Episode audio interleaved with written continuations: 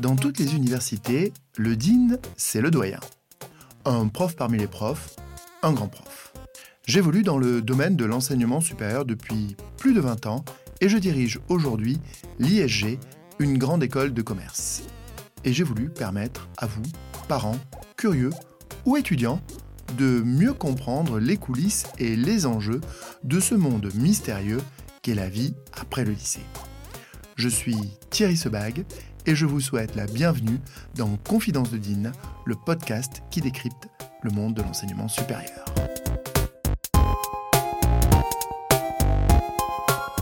On vient de perdre un million d'euros, monsieur. Voilà ce qu'a prononcé un petit groupe d'étudiants. Ils étaient cinq, entrant dans mon bureau en me disant Monsieur, on a un gros problème, on a eu un crash informatique et on a perdu un million d'euros. C'est une grosse somme, hein Heureusement que c'était un jeu, hein Oui, heureusement que c'était un jeu. Dans les écoles, on joue, vous savez. Et le jeu, c'est sérieux, le jeu.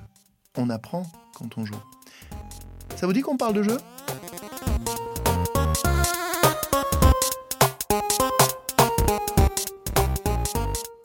Pour jouer dans nos écoles, pas besoin de joystick ou de manette, même si on a quand même besoin d'écran la plupart du temps. Il faut un cerveau, il faut aussi des instructeurs qui vous guident dans le jeu. Jouer dans les écoles, c'est sérieux. C'est aussi sérieux que les simulateurs de vol que vous pouvez avoir par ailleurs et qui vous entraînent. Mettre du jeu dans l'école, mettre du jeu dans la pédagogie, c'est mettre de l'action dans nos pédagogies. C'est mettre dans une situation où il va falloir prendre des décisions, ne pas se tromper, des décisions d'investir ou pas, de recruter ou non, de mettre un budget supplémentaire sur euh, de la communication, de refaire une application. Tiens, aussi de, de faire face à un crash informatique ou, bah, tiens, aussi de faire face à un contrôle fiscal. On apprend cela quand on joue. Et parfois on prend des bonnes décisions et parfois on a pris les mauvaises décisions. Et quand on a pris les mauvaises décisions, vous savez ce qu'on se dit? Heureusement que tout ça n'était qu'un jeu.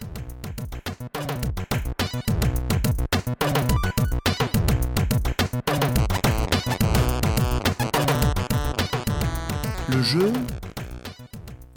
c'est différent du cinéma. Au cinéma, on est spectateur. Quand on lit, on est lecteur. Mais quand on joue, bien sûr, on est joueur, mais surtout, on est acteur.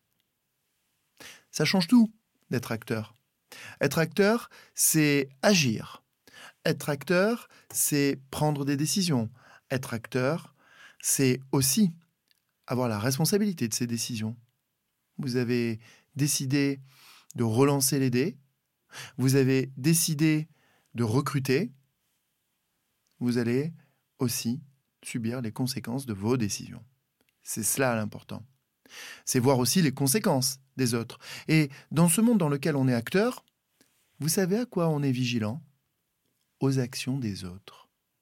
Qu'est-ce que font les autres? Alors, on regarde dans les rétroviseurs pour voir ce que font les autres, mais on regarde aussi sur les côtés, on regarde aussi devant, on regarde partout, bref, on fait ce qu'on fait dans la vraie vie, on veille sur son environnement et on se dit quelles sont les meilleures décisions que je devrais prendre? Et qu'est-ce que m'indiquent les autres acteurs, les autres joueurs? Ils ont pris d'autres décisions, ils ont fait d'autres choix. Peut-être que je devrais les suivre, ou peut-être pas. La vie, finalement, c'est comme un circuit de Mario Kart.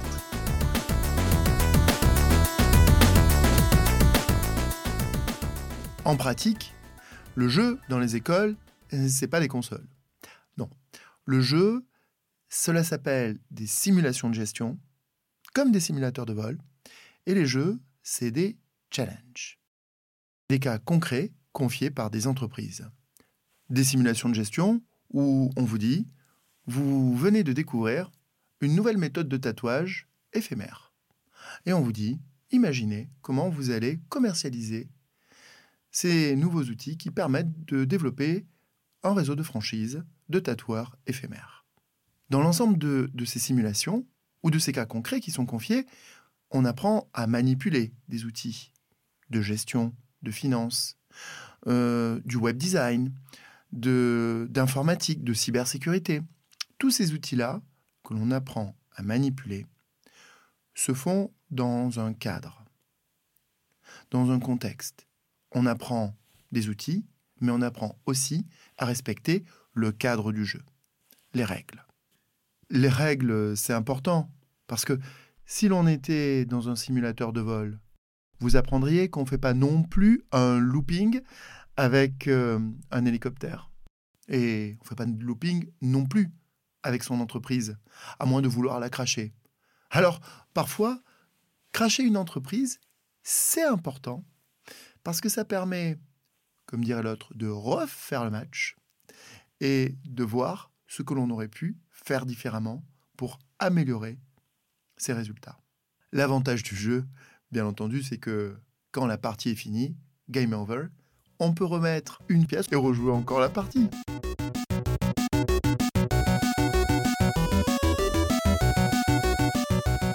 Jouer à l'école, c'est sûr, ça n'a pas toujours très bonne réputation. Les parents, d'abord, s'interrogent sur ce que l'on apprend quand on joue. Est-ce qu'on apprend quand on joue?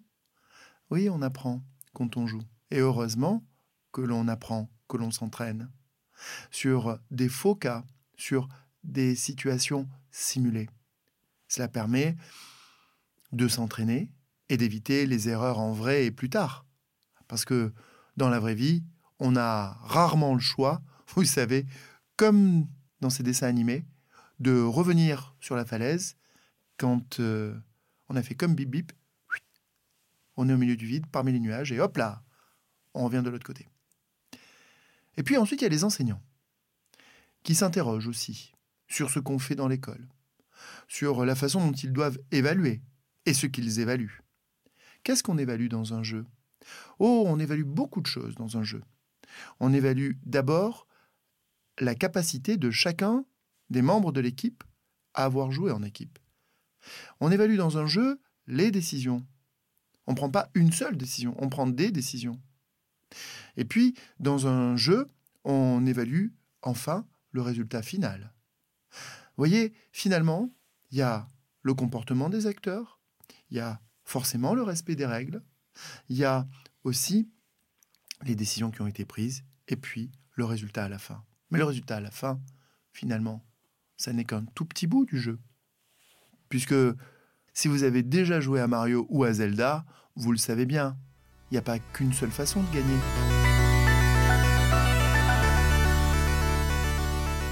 Voilà, vous l'aurez compris, même si dans l'école on joue de plus en plus, on n'a pas vocation à être un centre aéré, à se transformer en salle d'arcade. On n'a pas vocation non plus à devenir un grand Luna Park pour grands adolescents. Non. Dans ces écoles où l'on gamifie, on s'entraîne. Et finalement, le jeu, oui, ça fait partie de ce que font les écoles, de la même manière que l'on vient dans une salle de sport pour s'entraîner. On pourrait même dire au fond que le jeu en vaut la chandelle. C'était Thierry Sebag pour Confidence de Dean. Vous voulez plus de confidences?